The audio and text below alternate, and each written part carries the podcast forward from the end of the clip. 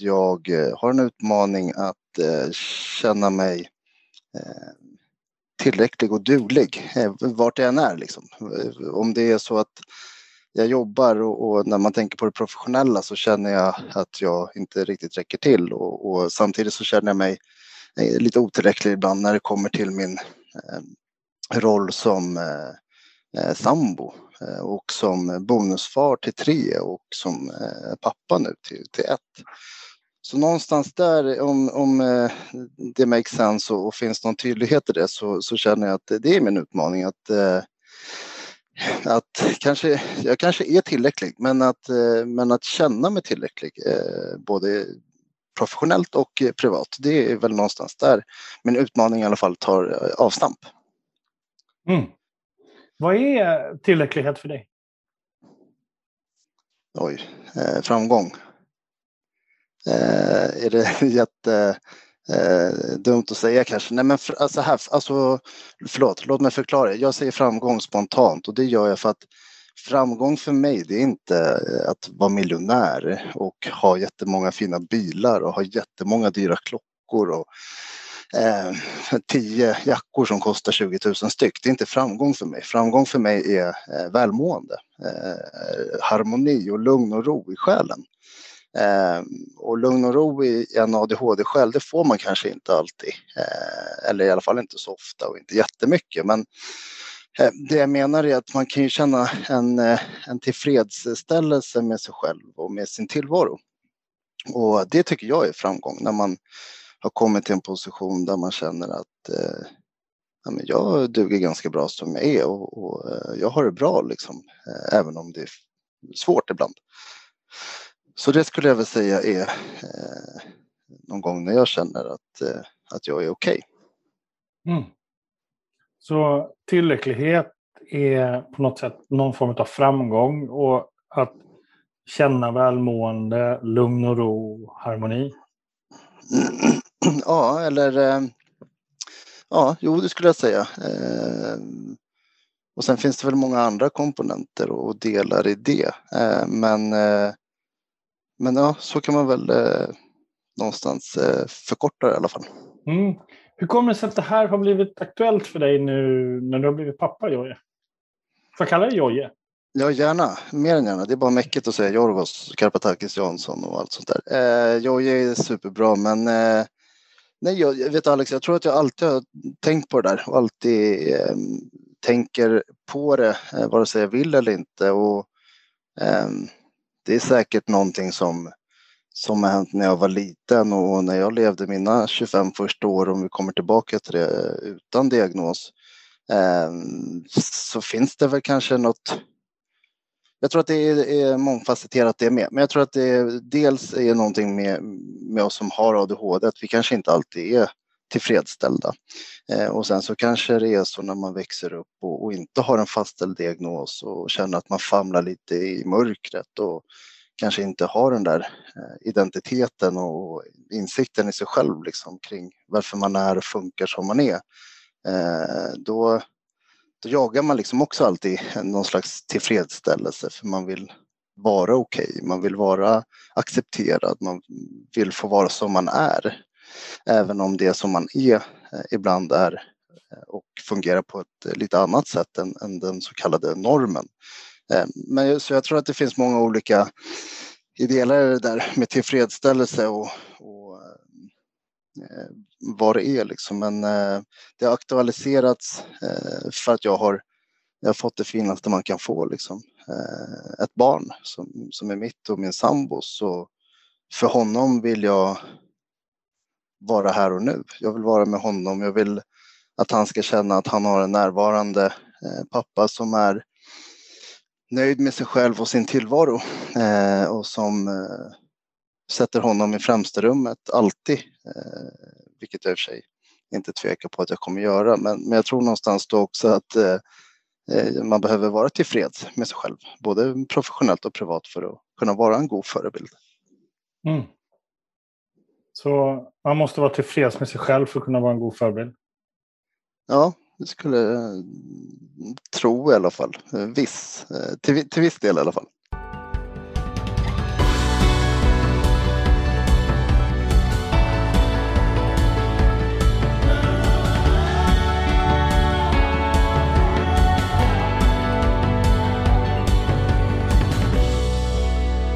Du sa, de här åren utan diagnos, Jojje, de 25 mm. åren utan diagnos. Om du skulle, om du skulle eh, på något sätt sammanfatta de åren.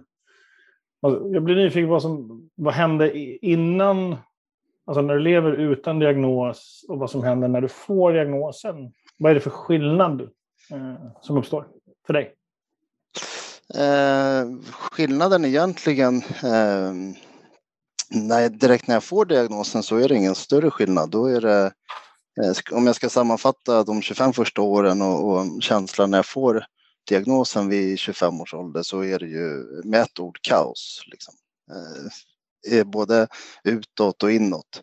Eh, men den stora skillnaden på eh, åren utan diagnos och eh, de åren som skulle komma nu efter diagnosen är väl att man eh, har, eh, jag brukar beskriva det som att det kändes som att jag fick den sista pusselbiten i, i min kropp, liksom lagd någonstans.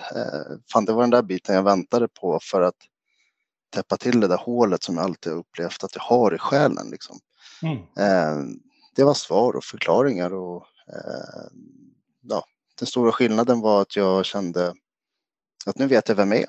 Eh, varför och, och, på vilket sätt, både på gott och ont. Liksom. Mm. Hur länge har du levt med diagnos? Eh, ja, men i maj firar jag tio år tänkte jag säga, jag och min diagnos. Eh, då har det faktiskt gått, ja, då fyller jag 35 så att eh, då, är det, då är det tio år sedan den, den ställdes. Det det har gått jäkligt fort. Men tio mm. år. Mm. Mm. Eh, på vilket sätt skulle du vilja vara annorlunda än din egen far? Eh, på alla sätt. Eh, på alla sätt, Alex. Eh, mina föräldrar skildes när jag var fyra. Eh, jag är eh, svensk-grek Alltså mamma svensk och pappa grek. Eh, pappa flyttade hem till Grekland och Rhodos när jag var fyra. Och har väl inte varit, eh, vad ska man säga, han har inte varit så närvarande eh, under min uppväxt. Och, eh, det finns säkert sina förklaringar till det. Jag har mina teorier om varför, varför det är som det är. Men han är eh, eh nej men han är, han är allt som jag önskar att jag inte ska vara som pappa. Mm. Och jag tycker inte illa om honom. Det kanske låter så. Det kanske låter hårt. Jag älskar min pappa jättemycket. Jag är också otroligt stolt över att vara till 50% grek. Eh, med allt som Grekland har bidragit till både historiskt och nutid och sådär. Jag, jag jätte, tycker det är jättefint arv och, och sådär. Men, eh, men jag har en far som jag tror är väldigt dålig på att visa känslor och, och eh, säga vad han tycker och tänker när det kommer till ett djupare känslomässigt plan. Jag tror han har svårt att handskas med, med känslor och allt vad det ger, både sorg och lycka och sådär. Och då gör han ingenting istället och, och jag vill inte vara någon som inte gör någonting utan jag vill verkligen vara här och nu och få som sagt min son att känna att eh, att han är viktigast av allt på hela jorden. För det är han ju. Mm. Så din pappa var inte så närvarande när du växte upp? Nej, det var han inte. Både fysiskt och, emotionellt. Utan som sagt, han flyttade ju till, till Grekland när jag var fyra och sen var inte han så bra på att ringa och inte så bra på att besöka. Och, när, och... Hur, hur, gammal var du när du kunde liksom förstå och känna det. Eh, att du hade inte en närvarande pappa. Jag tror att jag kände det ganska omgående sådär när, eh, redan när jag var i alla fall 6-7 och, och, framåt. Sen eh, mitt minne från, från min barndom och uppväxt sådär, det är inte alltid eh, perfekt och, och eh, klockrent. Men jag tycker också att jag har känt hela tiden att jag inte har en så närvarande pappa eh, som man kanske hade velat ha. Eh, mm. och anledningen till att jag säger det är nog också för att jag har känt en, eh, en saknad efter det. Liksom. Eh, det kan jag känna och komma ihåg att jag känt att eh, men jag saknar honom. Och man kan ju sakna någon för att man inte bor tillsammans och för att man bor i olika länder så. Men jag tror att det här var också en saknad som grundade sig i att vi inte hördes så ofta och jag visste att jag hade en, biologisk pappa som bodde i Grekland. Sen hade jag en, hade och har jag en, en vänta, förlåt. sen, sen hade och har jag en, en extra far här i Sverige som är helt fantastisk och grym liksom. Men, men, eh, men jag tror att jag, det är saknaden från eh, min pappa och eh, de där eh, den närheten och, de känslomässiga eh, banden och, och eh, mm. liksom, vad ska man säga? Eh, ja, det är det som, som, eh, som man alltid har känt har saknats. Och, ehm, ja, jag, jag, kände nog det ganska tidigt i mitt liv att eh, eh, här får jag inte riktigt det som jag kanske hade behövt, om vi ska säga så. Mm. Om du tänker dig, um, det här är ju en typ av ett vuxet perspektiv från en, en nybliven pappa som sitter här idag 2021 och liksom reflekterar tillbaka. Att, ja, jag vet inte om du hör det, men, men det finns någon form av vuxet resonemang i mm. när man tittar tillbaka. Ja, så här. Då blir jag nyfiken på, liksom, ifall det skulle vara Jojje, 6-7 år gammal, hur skulle han beskriva den frånvaron, den saknaden, utan att svartmåla pappa, utan jag är mer nyfiken på just din upplevelse? Alltså hur, hur upplever lilla Jojje det här? Bara. Um, nej, jag beskrev nog det väldigt mycket. Jag vet, eller jag vet inte om det var en beskrivning, men jag lyssnade otroligt mycket på grekisk musik och mm. um, det har jag liksom alltid gjort um, när, jag, när jag växte upp och det är än idag. Det är någonstans mitt sätt att kanske då Eh, knyta an till och, och connecta till mitt grekiska arv som eh, eh, inte alltid annars är så, så närvarande. Liksom. Men eh, jag har alltid lyssnat mycket på grekisk musik och jag är ju en person som funderar mycket. Eh, ibland lite för mycket eh, och det har jag liksom alltid gjort. Och, eh, det gjorde jag också som ung. Alltså, jag kunde ligga och tänka på på min pappa och hur han mådde och, och inte på nätterna. Mm. På kvällarna när jag skulle sova och när jag inte bara kunde komma till ro i vare sig kropp och, och eller i knopp så, så tänkte jag mycket på det. Mm. Men jag tror att det eh, ja, jag hade olika sätt att eh, se på det och, och tänka på, eh, på hela den eh, delen liksom. Men eh, det blev väl också ganska tydligt för mig eh, i kombination med min eh, problematik som kanske kom från ADHD, eh, kärnsymptom och svårigheter så, mm. så blev det väl tydligt både med diverse starka känsloreaktioner och, och sådär en inre Mm. Ett, ett, inre grubblande kan man väl säga, eller fun, fun, funderingar. Det gick och mm. tänkte jävligt mycket på varför. Varför lämnar man sina barn och flyttar bara? Mm. kunde inte riktigt förstå det. Nej. Vad har du kommit fram till? Varför lämnar man sina barn? För att man älskar sitt hem. Eh, och jag tror inte att, vet du, så här, om man ska vara lite förlåtande också, vilket jag gillar att vara, eh, och jag vill tro det bästa om folk, eh, så tror jag att min, för det första så tror jag att min pappa är en person som sagt som inte kan handskas med känslorna och när han blir ledsen så ehm, skrattar han hellre bort det än att ta tag i det för att det, han kan inte hantera det. Och sen tror jag att han är en person som eh, absolut inte hade velat lämna sina barn i ett annat land utan han hade gärna sett att eh, våran mamma eh, tog med sig oss och följde med honom till Grekland. Ehm, så jag tror inte att han lämnade oss lättvindigt utan jag tror att det var jättejobbigt för honom. Jag tror att han fortfarande tycker det är jobbigt. Ehm, men samtidigt så tror jag att man gör det för att man har en så Antingen så har man så stark kärlek till sitt hemland eller så har man som grek eh, ganska svårt att eh, jag tänkte säga akklimatisera sig till Sverige, men någonstans så komma in i och acceptera både det svenska vädret och den svenska synen på livet som eh, eh, milt uttryckt skiljer sig ganska rejält. Och där kommer vädret först i den prioriteringen? Där kommer vädret alltid först.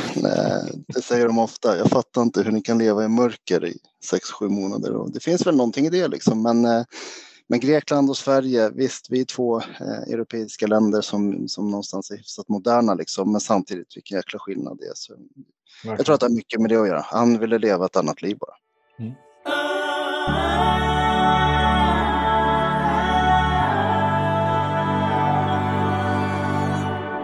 Jag kommer hoppa lite här nu. Um, yep. um, du sa eh, jag och min ADHD, sa du förut. Mm. Eh, jag gillade den, den formuleringen. Eh, som, som, som, att man har en, ett litet... Man har sin lilla odjur, sin lilla mm. gris eller sin lilla sötnos. så, mm. så tar man hand om den, då, då, då är det väldigt gulligt djur. Tar man inte hand om den, då kan det väldigt snabbt bli ett jobbigt djur.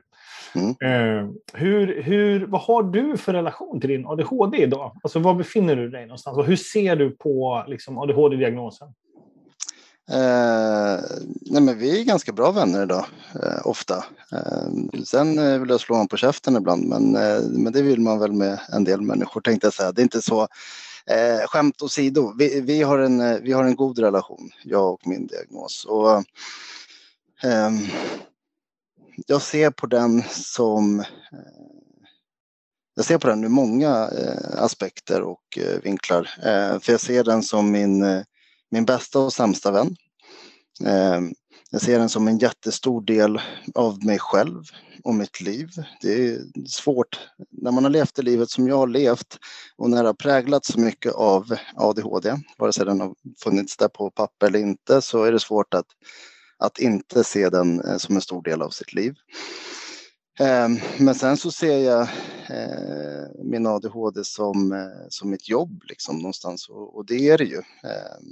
Och det är nog också därför vi har fått en ganska bra relation, eh, jag och min diagnos. För jag har ju den extrema lyxen och har haft den extrema lyxen att få jobba med något som är så som är så, eh, en så stor del av mitt liv eh, på gott och ont de senaste, vad blir det, sju åren. Och, och då när man är som jag föreläsare och pratar om ADHD som, som faktisk diagnos och, och hur det kan vara att leva med det, då, då får man liksom oundvikligt möjligheter och tillfällen att grotta i det och allt man har mm. varit med om. Så jag har nog haft, alla mina föreläsningar känns som eh, terapipass liksom. För man får ju gå igenom allt som har skett och därför tycker jag också att vi har eh, lyckats eh, skapa oss en ganska god relation, min ADHD mm. och jag. Där jag känner den ganska bra skulle jag säga. Medicinerar du då? Absolut, det gör jag. jag. Läkemedelsbehandling är för mig en Ehm, en viktig, en viktig del i den större insatsen som jag gör för att minimera mina svårigheter och, och maximera mina styrkor. Mm. Så en liten del av, av det. Mm. Jag tänkte utveckla, det var därför jag pausade lite. Jag tänkte utveckla eh, just för att medicinering eller läkemedelsbehandling är så eh, eh, vad ska jag säga, inte kontroversiellt, men det är i ropet liksom. Det finns många tyckare som tycker mycket om det, fast de inte vet vad det handlar om. Mm. Därför tänkte jag utveckla, men vi skiter i det kanske. Det är mm, viktigt kör. för mig i alla fall. Ja, Nej, jag, jag, det... jag, utvecklar gärna den, för, för det har att göra med tillräcklighet. Ja, jag tycker det är viktigt så här. Um, jag, eller jag tycker det är viktigt att komma ihåg att ADHD är den mest beforskade diagnosen inom NP eller NPF idag, alltså neuropsykiatriska funktionsnedsättningar. Um, det är den uh, diagnos uh, som det har gjort uh, mest studier kring och som vi faktiskt då helt ärligt vet kanske mest om. Ehm, precis så vet vi också väldigt mycket om, när jag säger vi så menar jag omvärlden och forskare och experter.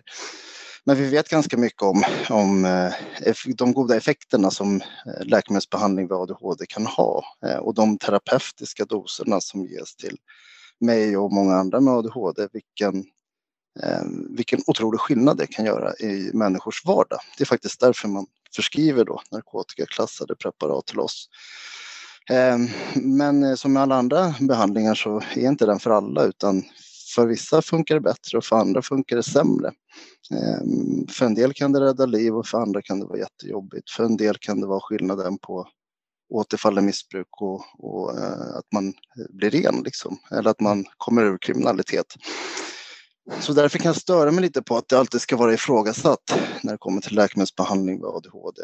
Eh, för det räddar liv och, och har möjlighet att göra det. Och då tycker jag att vi som lever med ADHD ska kunna få läkemedelsbehandling utan att bli ifrågasatta av mm. tyckare, eh, både socialt, eh, på sociala medier och i, i riksmedier. Så att eh, det är någonting som, eh, som eh, ofta diskuteras, men eh, jag som lever med ADHD och har en fungerande läkemedelsbehandling tycker att den är en viktig del i min behandling. Mm. Och jag poängterar alltid det, att det är en viktig del. För att enbart läkemedelsbehandling hade inte gjort någon skillnad för mig.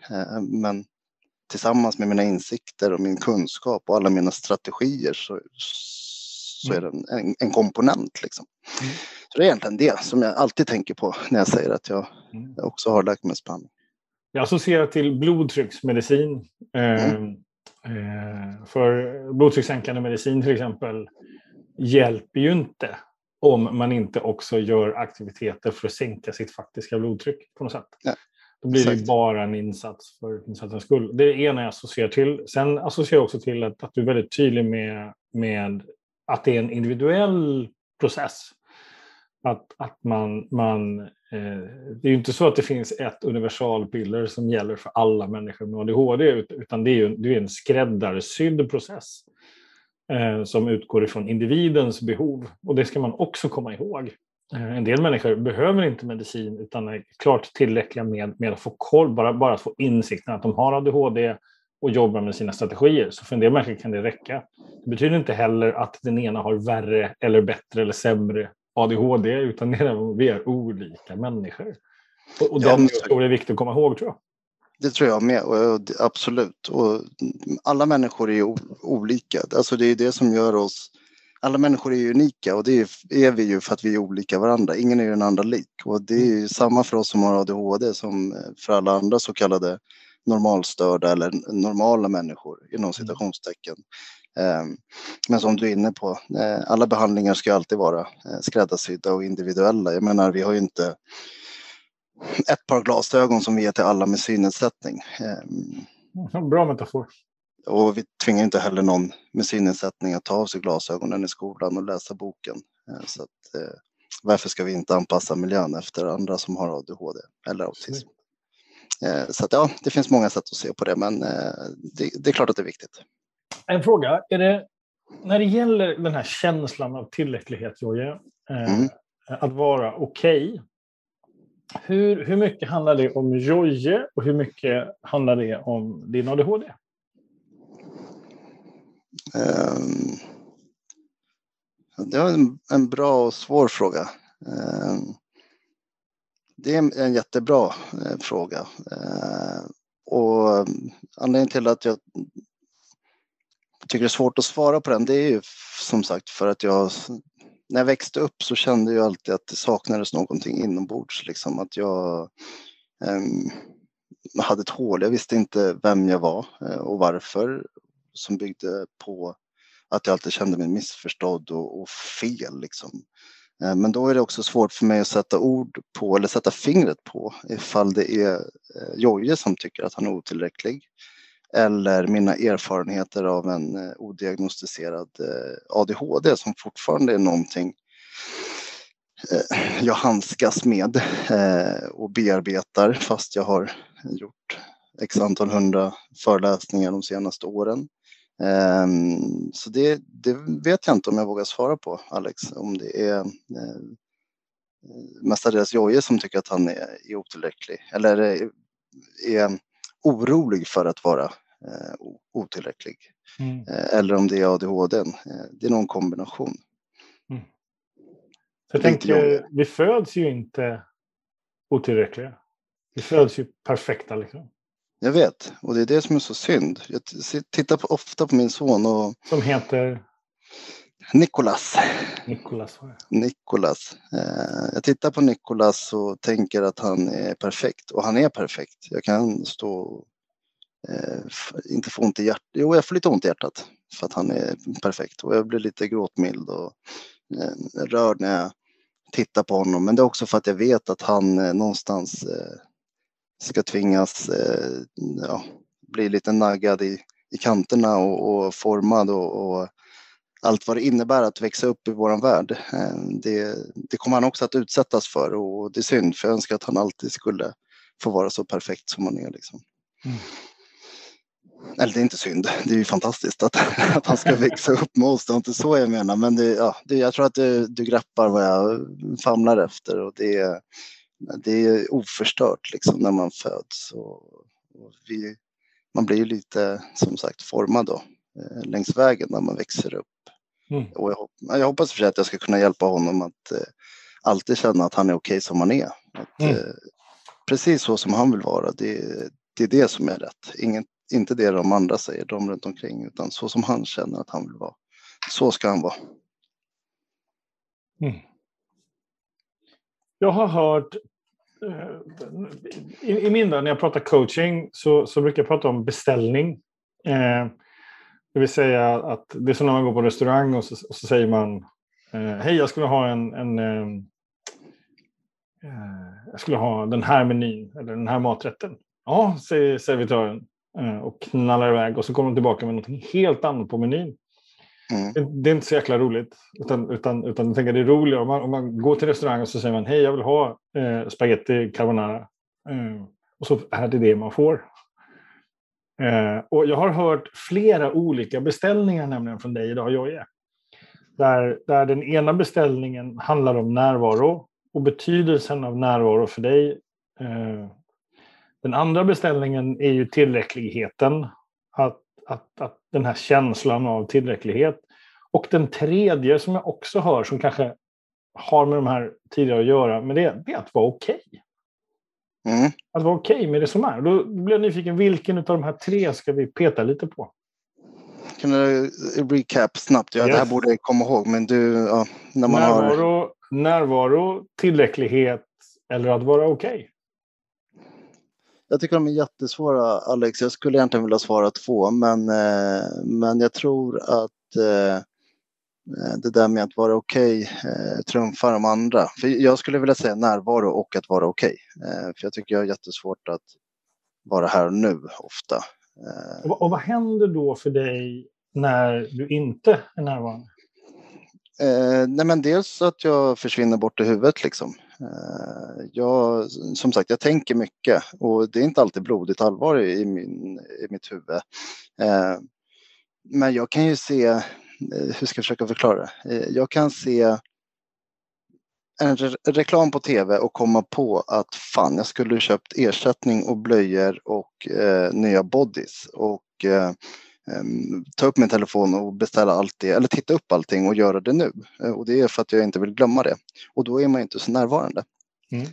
Eh, det är ett jätte så här, pappa basic exempel på eh, när jag inte är så närvarande. Och sen kan jag ju sitta och tänka eftersom jag i mångt och mycket tycker att eh, mitt liv är mitt jobb och, och, eh, mitt jobb är mitt liv. Eller det har varit i alla fall fram tills för Eh, en liten stund sedan, eh, så har jag också alltid, jag sitter alltid och tänker på, på mitt jobb liksom och vad man kan göra mer och mindre utav och vem man kan prata med och, och hur man kan ändra det där pitchdäcket och hur man kan Ja, så. så jag sitter alltid och tänker på, på jobbet i olika, eh, på olika sätt. Eh, och då är man inte heller så närvarande. Mm. Eh, och det är ju något som jag skulle vilja vara mer. Så jag försöker att inte tänka så mycket. Mm. Har det här blivit eh, mer aktuellt sen du blev pappa? Fråga nummer ett. Fråga nummer två. Har det här också blivit mer eller mindre aktuellt nu när du jobbar, eh, nu under tiden man jobbar hemma, covid och allt det? Um, nej, jag skulle väl säga egentligen att det har blivit mer aktuellt sen jag eh, klev in i den här sambo, eller i den här relationen. Um, eftersom att eh, min Eh, fantastiska flickvän har tre barn sedan innan så, så har ju inte det här bara aktualiserats när jag själv blev pappa. Alltså jag har ju varit bonuspappa, styrpappa, extrapappa i, eh, en ganska god tid nu, eller i alla fall eh, lite drygt ett år, eh, ett och ett halvt. Och då, eh, ja, då vill man ju vara närvarande för dem också, fast inte mina biologiska barn så, så vill man ju vara närvarande och god förebild. Ehm, så det har alltid funnits där och ehm, jag vet inte. Nej, jo, fan om det har blivit mer närvarande under coronan. Mm. Ja, eller kanske, kanske snarare att man känner att man alltid kan jobba lite mer liksom för att man jobbar hemma. Mm. Eh, för att man inte är lika bra på att stänga av. Man känner att man aldrig blir klar liksom. Och innan corona när man satt på ett, eh, på ett kontor eller på eh, Epicenter i eh, Stockholm, då, då åkte man ju dit och så jobbade man och sen stängde man ihop datorn och åkte hem. Och, det är klart att man kanske jobbade vissa kvällar då också, men eh, man kände sig i alla fall lite mer klar tycker jag än vad Exakt. man gör nu. För jag känner mig aldrig klar. Det, ehm, ja, jag känner mig fan aldrig klar. Det, och det gör man nog inte, men, eh, men det känns mera så nu när man jobbar hemma och eh, aldrig liksom. Man ser ju datorn där. Den ligger ju på, på byrån och jag kanske borde gjort lite mer. Så det, det är svårt tycker jag. Mm. Eh, borde ha gjort mer. Är det för att du känner att du har inte gjort tillräckligt eller är det för eller, eller är det någon annan anledning som du vill fortsätta?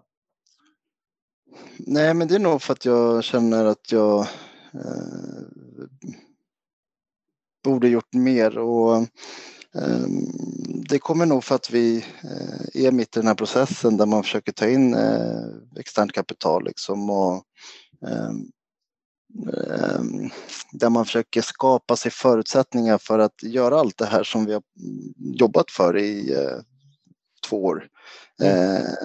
Och då är det svårt att känna att man har gjort nog när man inte är där så man kan trycka på knappen och börja göra allt det där som vi har planerat för att göra. Då känner man nog alltid per automatik lite att jag kunde gjort mer. Um, samtidigt som man är realist och inser att vi är flera som jobbar med det här och uh, vi alla gör så gott vi kan och uh, ibland, uh, ibland eh, skulle jag vilja lämna lite mer åt, åt ödet. Eller jag, jag har varit bra på att tänka så här, men är det meningen så blir det. Ehm, och är det meningen att jag ska kunna jobba med underbara ADHD eller ADHD-frågor i hela mitt liv så, så kommer det bli så. Mm. Jag kan inte styra över ödet liksom, utan det är bara att gå lite with the flow och försöka göra sitt bästa. Mm. Så ordnar det sig. Antingen att jag jobbar med det eller att jag inte gör det och hittar något annat som jag ska göra. Mm. Men, Vi kan prata den... rutiner, Jojje. Mm. Bra. Ehm, för en av de, de eh, konsekvenserna som har blivit för ganska många människor på grund av covid är ju att deras rutiner har ruckats. Eh, den här rutinen att åka till jobbet, den gör man inte på samma sätt. Man ska plötsligt hitta på nya rutiner fast de är hemma. Eh, en del stormtrivs ju med det här att eh, liksom vakna och så dricka sin kopp kaffe och sen gå och sätta sig in i arbetsrummet som om det var jobbet. Andra har lätt för det, en del har klurigt för det. Eh, men om man, om man jobbar hemma, då tänker jag det här för en människa, för en person som har ADHD, så blir det här ännu viktigare med rutinen, nu jobbar jag, nu jobbar jag inte. Och då tänker jag, hur gör du med det, Jojje? Um, ehm, nej, men jag gör nästan eh, likadant som eh, innan covid. Eh, bara att jag inte åker till ett, eh, ett kontor i Stockholm city och jobbar. Eh, jag, lever ju redan, jag lever ju redan väldigt inrutat. Eh, det kan vara eh, värt att lägga till för att jag måste leva mitt liv eh, genom min eh, Google-kalender, hur tråkigt det än må låta. Men det är så ehm, jag har fått livet att funka. Att skriva upp allt som ska göras, när och även om jag är lite ambitiös och tror att jag ska kunna och orka göra mer än vad jag faktiskt eh, hinner och orkar göra en dag så, så är jag väldigt bra på att ha koll på vad som ska göras Ehm, och så. Eh, men samtidigt så är det ju eh, tycker jag svårt kanske att motivera sig varje dag när man vaknar eh, att göra precis allt det och att sitta för sig själv ehm, i ett arbetsrum, det vore fantastiskt om jag hade ett sånt. Men vid, vid matbordet eller i eh, soffan i vardagsrummet och skriva på en dator när kroppen skriker av värk och eh, det finns ingen människa som man kan eh, skoja med och eh, prata med och diskutera med och alltså utvecklas av och, och stimuleras av. Eh, då tycker jag det är svårt att hålla ångan uppe varje dag och göra exakt allt det som man vet att man borde göra. Ehm, för att det är en del av det som kommer med det sociala eh, och när man får träffa människor att man känner att man får ett, ett utbyte och eh, en annan nivå av, av jobbet som man kanske inte har idag.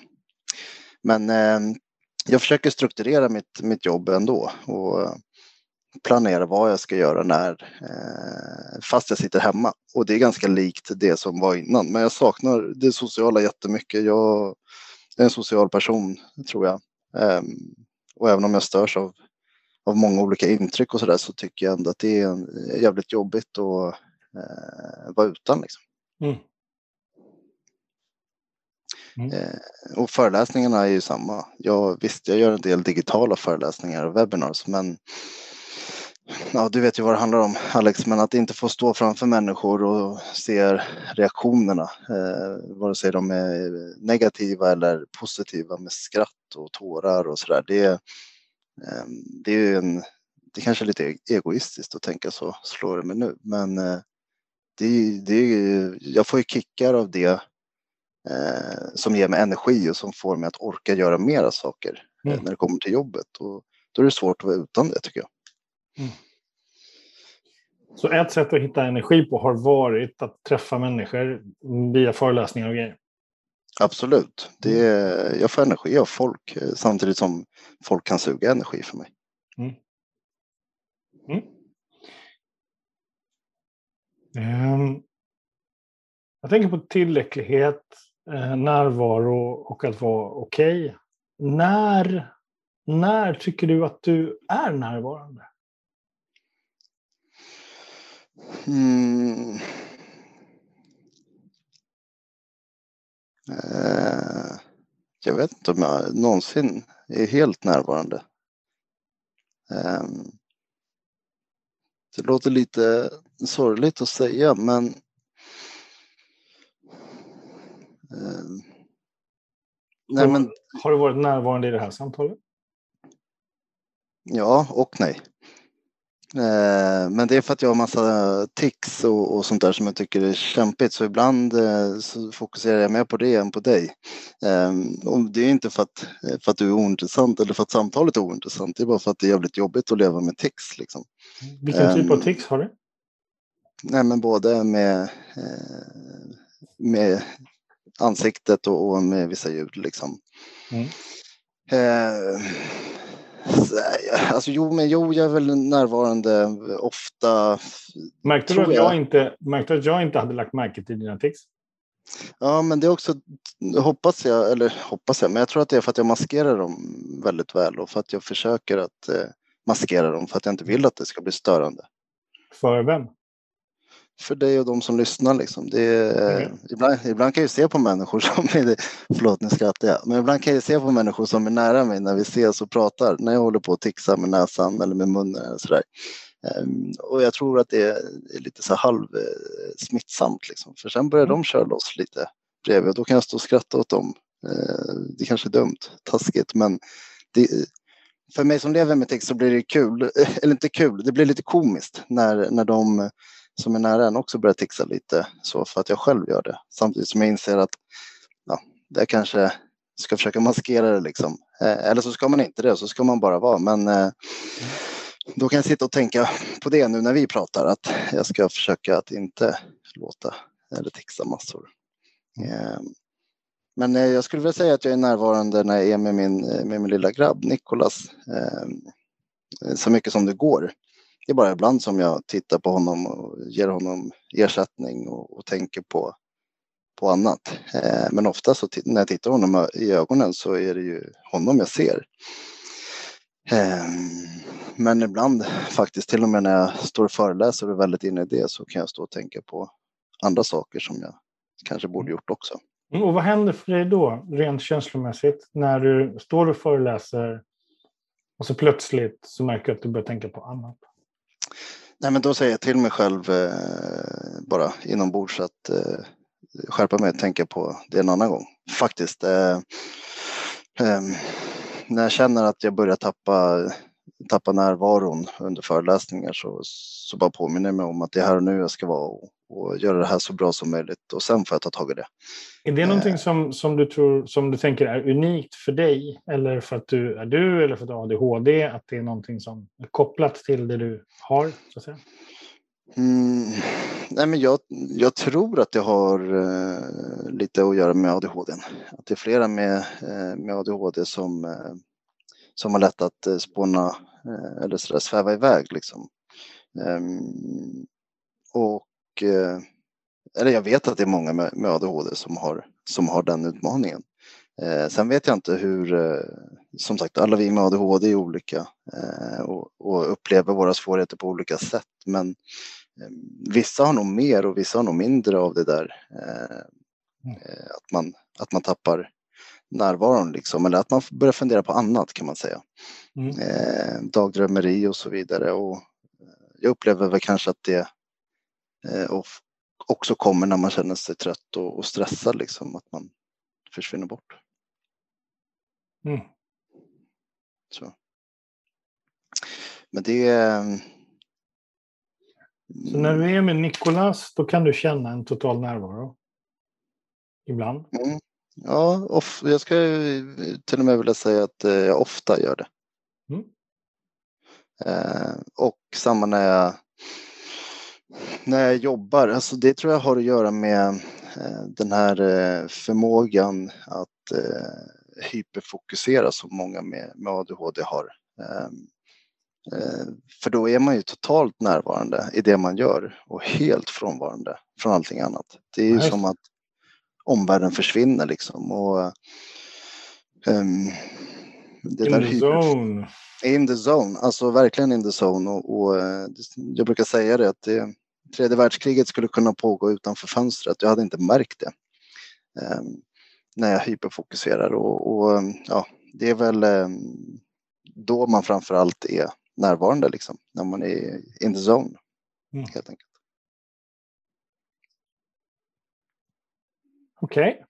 Okay. Um, ehm, så du är inte som din pappa? Um, Jo, till viss del. Eh, kanske inte känslomässigt och eh, närvarande ur en närvarande aspekt liksom. Eh, men det är för tidigt att, att yttra sig om Alex. Yeah. Jag har varit pappa i, i sju veckor. Du har varit bonuspappa i ett år? Mm, lite drygt och Nej, men jag är inte som min pappa. Jag, jag skämtar lite. Det är, jag, kommer aldrig att, jag, jag, är inte som honom och jag kommer aldrig att bli som honom. För jag är för medveten om hur jag inte vill vara, tror jag. Mm. Eh, och eh, eh, vi är lika på många sätt, jag och min far. Men eh, vi är också väldigt olika på, på många sätt. Och när man har varit med om det som jag har varit med om, eller när man känner så att man inte har en pappa som var optimal på alla sätt. Då, då vet man ju hur man inte vill vara själv som far Exakt. eller som bonusfar. Och då gör man nog allt för att inte vara så, tror jag. Så du är inte din pappa? Nej. Jag är jag. Mm. Eh, med viss oro för att, att vara på ett annat sätt. Mm.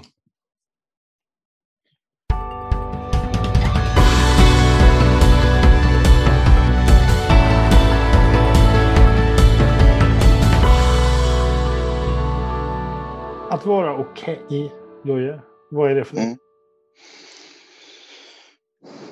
Eh, alltså om jag utgår från mig själv så är det att jag får vara jag utan invändningar.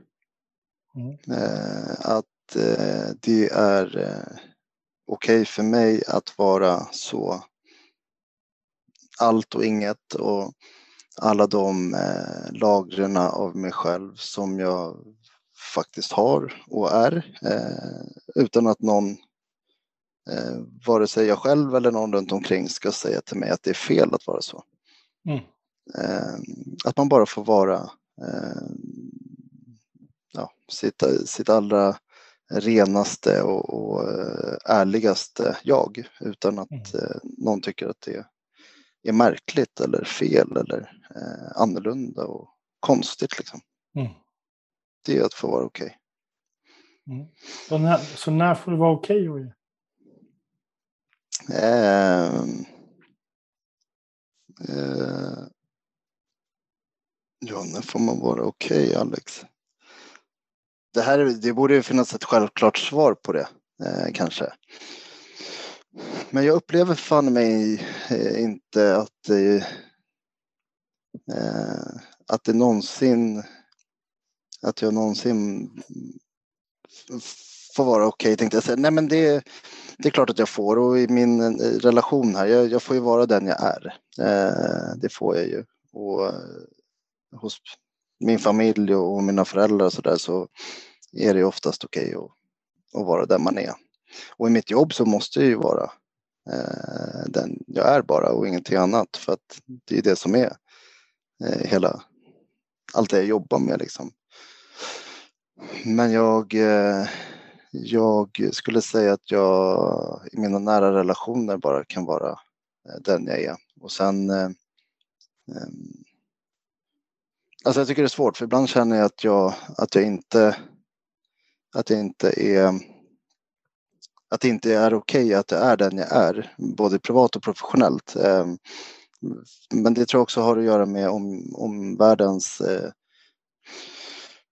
jag tänkte säga oförståelse för hur jävla knepigt det kan vara att ha ADHD ibland och leva med det. Mm. Men jag vill inte säga att man är oförstående. Jag, eh, kort och, jag tror att det är svårt att förstå hur svårt det kan vara att leva med ADHD när man inte har ADHD. Mm. Ehm, och jag tänker inte klandra de som lever eh, runt omkring och inte har ADHD för att de inte förstår. Men jag önskar ibland bara att man förstod ännu mer eh, mm. hur, hur svårt det kan vara. För då tror jag också att det skulle vara mer okej okay för mig att vara som jag är eh, i vissa situationer och tillfällen. Mm.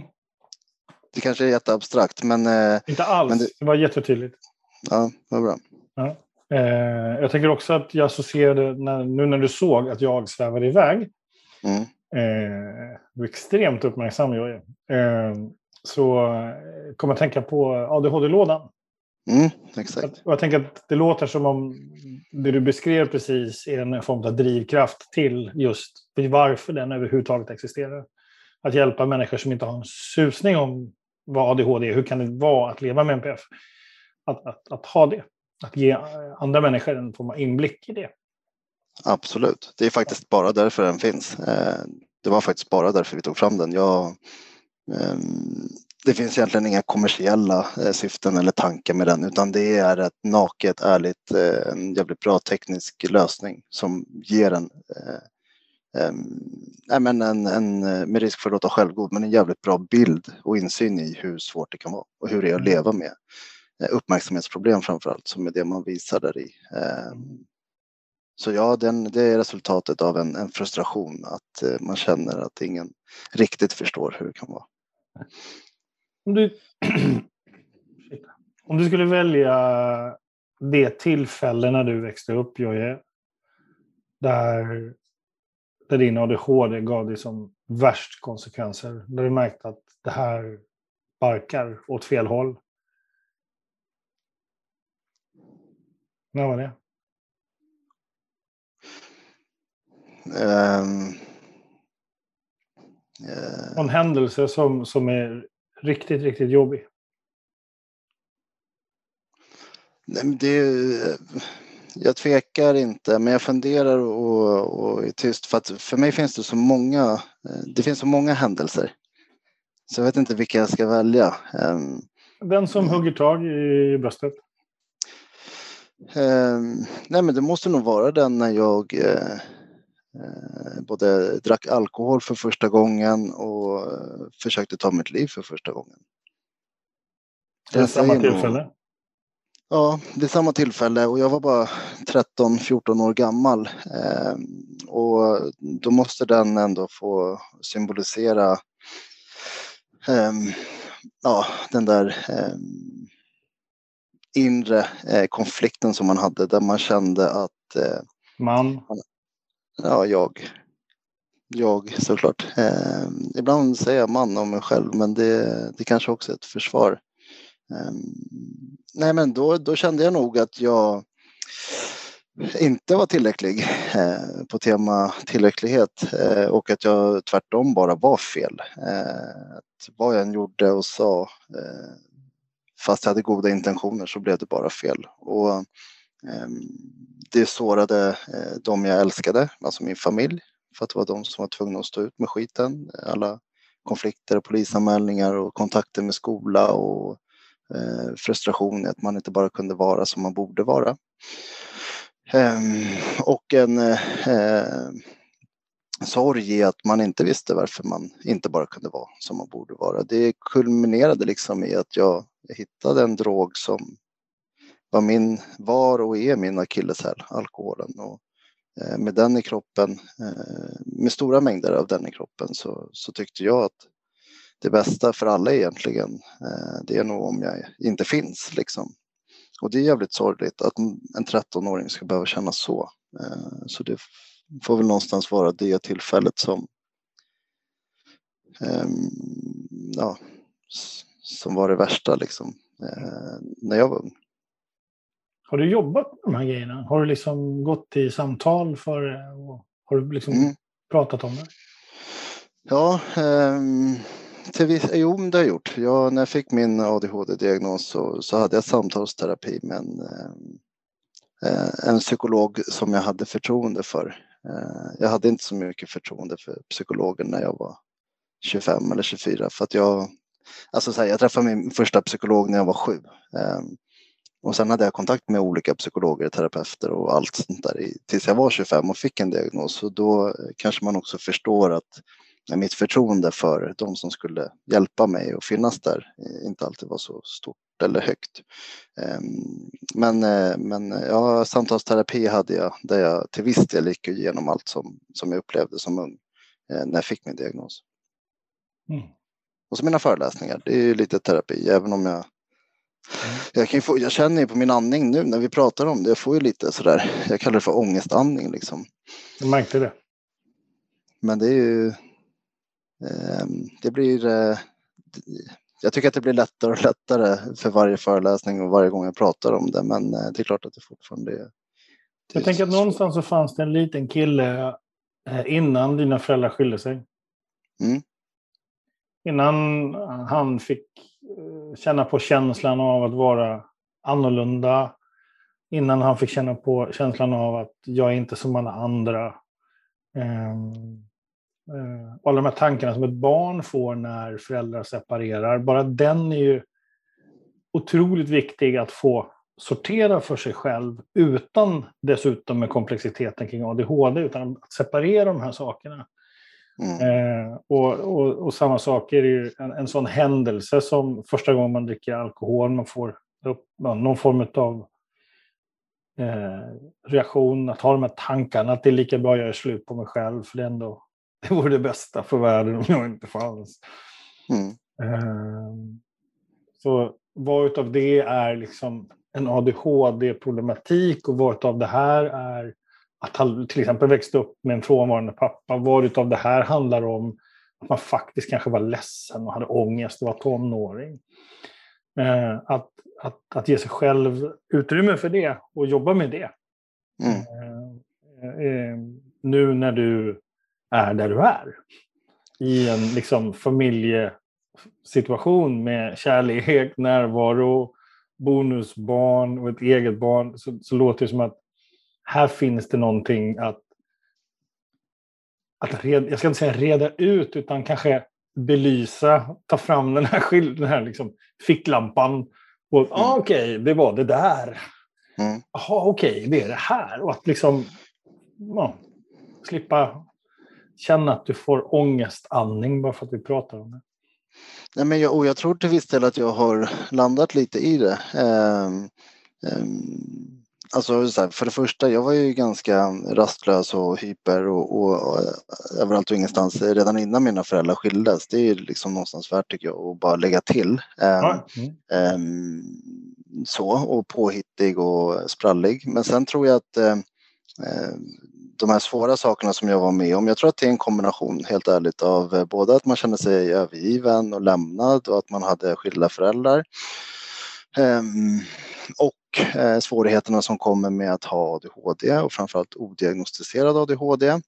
Eh, och sen tror jag att eh, det här att ta till alkohol och, och hamna i konflikter eh, Eh, och slåss och allt sånt där som man kan få för sig att göra. Det, det tror jag har med eh, ADHD-symptomen att göra. Att man har eh, inte så jättebra impulsivitet eh, alltid eller att man inte kan Eh, man är, man är väldigt impulsiv liksom och, och eh, jag skulle beskriva mitt missbruk med, med alkohol och, och, narkotika när jag var ung som självmedicinering. Det har jag pratat om många gånger. Um, så det är, jag ser att alla de här sakerna spelar roll uh, och har olika delar och roller i mitt mående som ung.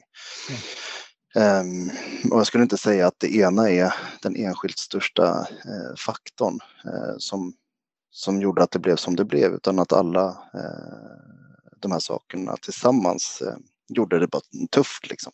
Eh, och idag vet jag ju det. Jag, det är klart att jag vet eh, att jag har eh, svårt för att göra saker lagom idag och därför försöker jag inte dricka så ofta.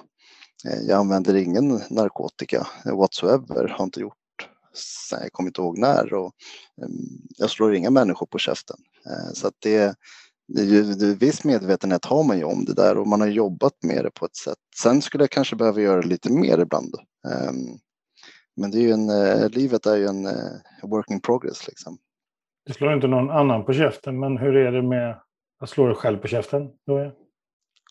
Ja, men det gör jag nog eh, ofta eh, faktiskt. Och inte så mycket eh, bokstavligt talat liksom sådär att jag står och slår mig själv framför spegeln i ansiktet. Men eh, omedvetet och, och själsligt så är jag nog, jag brukar säga att jag är min eh, största kritiker liksom. Och eh, Ehm, jag tycker sällan att det, jag tycker sällan eh, om någon gång att det jag gör är återigen tillräckligt bra. Eh, jag tycker alltid att jag kunde gjort någonting mer eller någonting bättre och jag är väldigt eh, självkritisk och, och, och, tycker att det alltid finns någonting att förbättra. Liksom. Mm. Så hur vet du att någonting är tillräckligt? När är du tillräckligt nöjd? Hur vet du det? Eh, jag, spontant skulle jag säga när jag inte bryr mig om konsekvenserna av, eh, av att det kanske blir på något annat sätt. Eller sådär, när jag känner att ja, men nu har jag gjort allt jag kan och, och eh, det går inte att göra mer här. Ehm, eller när jag bara känner att ja, så här är det och eh, antingen så bär det eller så brister det. Ehm, och ibland har det finns tillfällen när jag känt så att eh, jag kan inte göra mer än det här. Ehm, och att jag har känt mig ganska tillfreds med min eh, tillvaro och och sådär. Men sen är, jag så som jag är och, och eh, jag gillar ju inte att känna mig tillfreds och vara nöjd. Så då ser jag till att skaffa ett annat projekt eller en annan utmaning som gör att jag ganska snabbt känner att fan, jag är inte så tillfreds ändå, utan nu ska vi göra det här. Det är svårt och kul. Hörde du vad du sa precis? Nej, jag tror inte det. Du sa, jag gillar ju inte att vara tillfreds. Nej. Men det är inte min natur liksom. När jag tänker på det. Det är inte. Jag vill att det ska hända saker. Är, och det här, det här är nog intressant. Fan, nu sa du någonting. Eller nu fick du mig att tänka på någonting och kanske sätta ord på något. Och det, det är nog att jag är rädd för att leva i tristess. Jag är rädd att leva vanligt. Eller rädd att leva eh, tråkigt. Jag vill veta att jag lever. Jag vill känna att jag lever. Jag vill känna att det sker någonting. Jag vill inte bara gå i mitt liv eh, förlåt, jag vill inte lunka en vardag som bara är en vardag. Och sen ska jag dö. Det går ju inte. Jag måste ju känna att jag lever. Det måste ju finnas något som triggar allt jag är och allt jag känner. Det, det är okay. så jag vet att jag lever. En fråga då. Mm. Så, så när, när polisen ringer, när SOS hör av sig, när mamma och pappa bråkar, när, när kompisarna är arga, när du gör bort dig, när du har slagit. Det är ju allt det där. Det är ju då saker och ting är normalt för dig. Ja. Um... När det är kaos. Det är ju ett normalläge. Så min fråga är, vad händer? Hur blir din normala reaktion, Jojje, när det inte är kaos? Jag mår ju dåligt. Mm eller eh, mår dåligt, men jag blir lite stressad. Jag känner att det inte sker tillräckligt mycket liksom.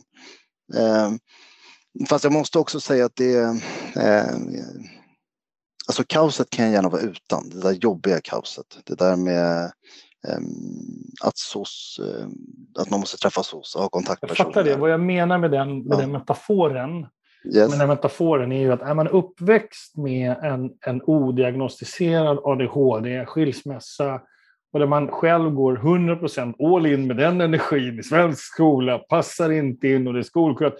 Det blir ju en vana. Mm.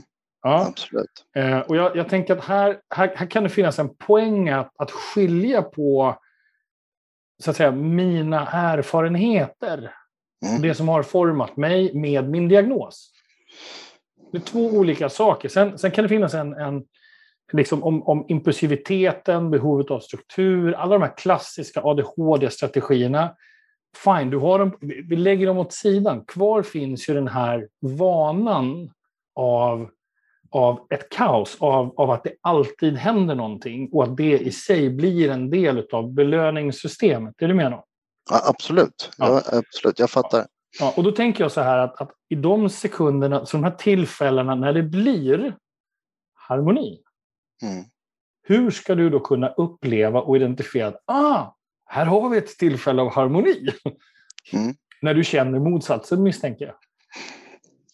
Nej, men det är det som jag tycker är så svårt. Eh, för, och jag är med på hur du menar och, och sådär. Och, eh, jag har pratat med andra psykologer längs vägen och med åren så där, som också varit inne på det att eh, det som har varit har varit och det som har eh, som, eh, att jag inte ska fastna för mycket i också de strategier och strukturer och så där som jag byggt upp som får mitt liv att funka. För att jag menar när man träffar eh, nya människor som man lever med och är kära i då, då, funkar vi på olika sätt och det som funkade bra för mig förut kanske inte funkar lika bra nu. Och, eh, det handlar någonstans, tror jag också om eh, att man ska våga eh, vara eh, lite mer här och nu liksom och vara, känna sig återigen tillfreds med eller nöjd med det livet man har skapat sig som inte är lika överjävligt och hektiskt och kaotiskt som det var förut. För att nu kanske det är andra saker som får en att må bra och som får mm. en att andas djupt och, och kunna somna. Så, vå så våga vara nöjd. Ja.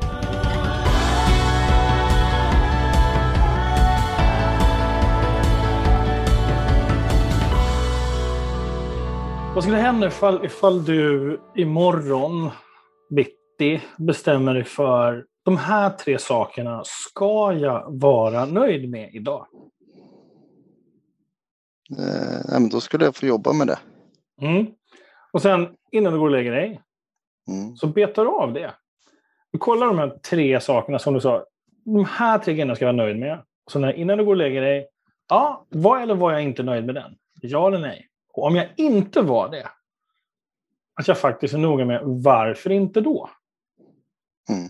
Vad var det som gjorde att jag inte blev nöjd? Och det här, när jag kände, mm, här var jag nog nöjd. Här var jag nog nöjd med. Hur gjorde du för att känna dig lite nöjd? För jag, jag, jag tänker att du kan ju absolut, du har ju, såklart du har förmågan att vara nöjd, precis som alla andra människor. Men ja. kanske behöver träna på det. Ja, det tror jag.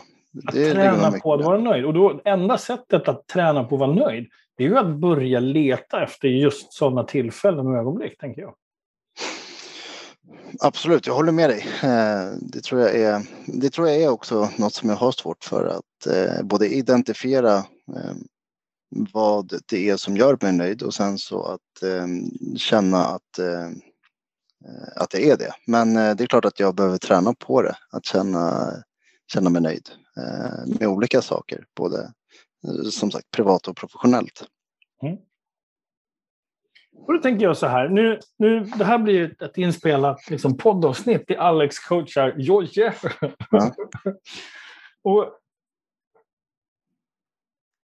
hur, hur ska du veta att du är nöjd? Alltså vad är det som kommer att göra, tror du, nu när vi sitter här och pratar, vad är det som gör att du kommer känna, ja ah, men fan, jag är nog nöjd där, trots allt?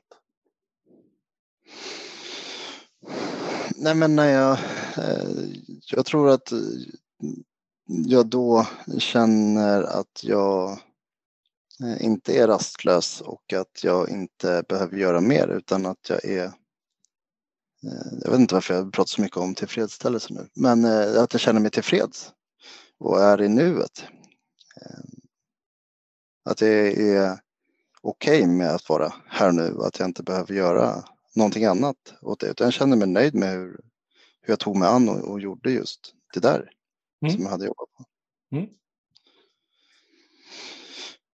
Och då blir jag nyfiken. Smset du skickar mig om tre veckor. Mm. Vad kommer att stå i det smset? När du har lärt dig och upptäckt att ja, här var några tillfällen där jag inte var rastlös, jag känner mig tillfreds och ja, jag är okej. Okay. Vad står det i det smset du skickade till mig då? Um, jag, känner mig, jag känner mig nöjd. Kan jag skriva så? Mm. Det kan jag. Uh, nej men vad ska jag säga? Eller, ja, det är ju det det handlar om. För att jag, jag, kan inte, jag kan inte tänka jag kan inte tänka någonting annat jag skulle skriva än, än det. Om man får en sån uppenbarelse och, och börjar förstå att är det så här det känns att vara nöjd, då vill man ju kunna säga det. Jag känner mig mm. nöjd med mm. livet. Jag känner mig nöjd med tillvaron. Hur känns det att säga det du säger just nu? Det är skönt. Det är ju, det är ju skönt att säga att man är nöjd liksom. Jag får lite, ja, jag skruvar lite på mig här på min stol för jag blir lite, jag tycker det är lite jobbigt också liksom. Eh, blotta tanken. Nej, men, eh, eh ja, det, det är skräckblandat. Jobbigt eller ovan? Ovant kanske. Eh, för att det är klart att jag vill känna mig nöjd. Jag, man vill ju ingenting annat. Alla människor vill väl känna sig nöjda. Eh, och att man, att man duger som man är och att man har gjort sitt bästa och så vidare. Och, eh, det, det, vore skönt, det vore skönt att vara nöjd. Eh, så, så kan vi säga. Mm. Så det var skönt att säga, kan du bara repetera den? Jag känner mig nöjd, bara få höra den igen. Ja, men jag känner mig nöjd. Ehm, och jag kände direkt på min andning att jag kände mig nöjd. För att den blev lite lättare. Mm. Kan det då finnas ett värde av att träna på att säga det oftare? Ja, typ varje dag. Inte glömma bort det. Och inte, det är klart att jag vill kunna springa iväg i hjärnan och göra mer och vara den som jag är liksom och, och maxa och jobba allt jag kan. Men jag vill också påminna mig själv om att eh, men göra det som jag, folk har sagt till mig tidigare, att stanna upp och tänka på vad du har gjort, liksom. Eh, vad du gör, vad du har gjort och, och vara nöjd med det. Eh, mm. För att jag borde vara nöjd med mycket av det jag gjort. Jag har gjort jättemånga bra och eh, otroligt häftiga och lärorika saker. Varför ska jag inte uppskatta det? Liksom? Därför du är ovan? Ja, det är det. Men måste sa... också och du sa en sak förut som, som jag tycker är nyckeln till det här. Och det är att våga vara nöjd. Mm. Att det faktiskt inte är att, att någon klämkäckt säger ja, men du är så duktig, du borde vara, du borde vara nöjd. Mm. Alltså den sägningen, den säger bara shuff, och så hamnar mm. i kategorin det alla terapeuter och psykologer sa när man växte upp. Ja. Eller hur? Ja, verkligen. Jättemycket så. Ja, eh, och då tänker jag om man istället är medveten om att här handlar det faktiskt om att här måste jag våga vara nöjd. Här är, mm. Det här är kopplat till mitt mod. Då är det plötsligt väldigt viktigt att ta den på allvar och faktiskt börja inse att det här är, det här är inte någonting som man bara gör. Det här kräver en ansträngning. Mm. Ja, och, och, den ansträngningen den behöver ligga på daglig nivå. Mm. Mm. Och därför skulle jag vilja att du skickar ett sms till mig där det, förutom att det står jag känner mig nöjd, mm. om det då är tre veckor, tre gånger sju, det är 21 stycken. Det är 21 olika situationer, Jojje, där du faktiskt från och med idag skriver en sak, minst en sak, som du har hittat. Ja, ah, men det här är jag nöjd med. Mm. Och så får jag det här smset om tre år, så kommer jag publicera det under vår podd. um, jag skriver upp i min kalender Alex, annars glömmer jag. Mm, jag vet, magiskt. Mm. Så tänker vi ska sluta där. Ja, grymt. Uh, det gör vi. Det blir mm. bra. Um, Vad tar du med dig efter idag? Undrar jag. Uh, ja, alltså att uh, tillfredsställelse och känna sig okej okay med sig själv och uh, närvaro kommer och spelar till viss del roll ur mitt egna sådär, inre välmående och min, min förmåga att eh, våga vara lite mera nöjd mm. med, det, med det jag är och det jag har åstadkommit och det jag gör.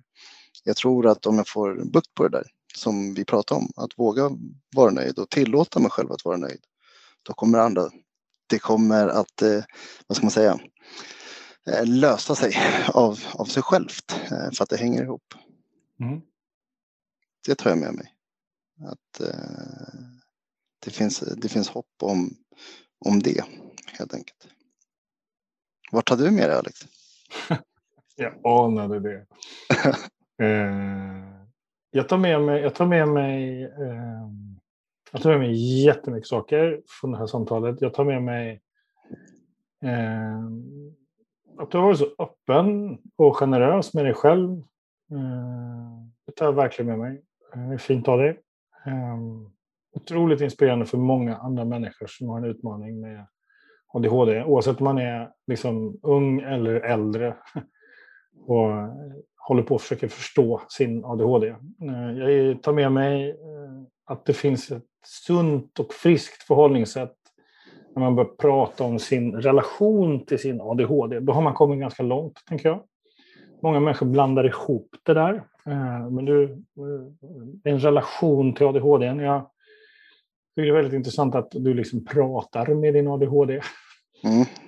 Mm. Vilket jag tror är viktigt. Eh, för att, för att få både distans men också skapa närhet, kontakt med, med, med, med det som är så viktigt. Det är en, en, en utmaning. Det kallas för handikapp. Jag gillar inte det ordet. Men, men eh, eller funktionshinder. Jag gillar inte det ordet heller. Utan, utan för mig är det en funktionsuppsättning. Alla människor har olika uppsättningar av funktioner. Och, eh, de behöver man lära sig och liksom få en relation med. Det är ingenting som skiljer egentligen från det till annan, annan problematik. Utmaning, eller vilken relation har jag till min ångest? Den är också mm. intressant. Så att, det uppskattar jag jättemycket. Eh, och det var väldigt inspirerande att höra dig prata om det.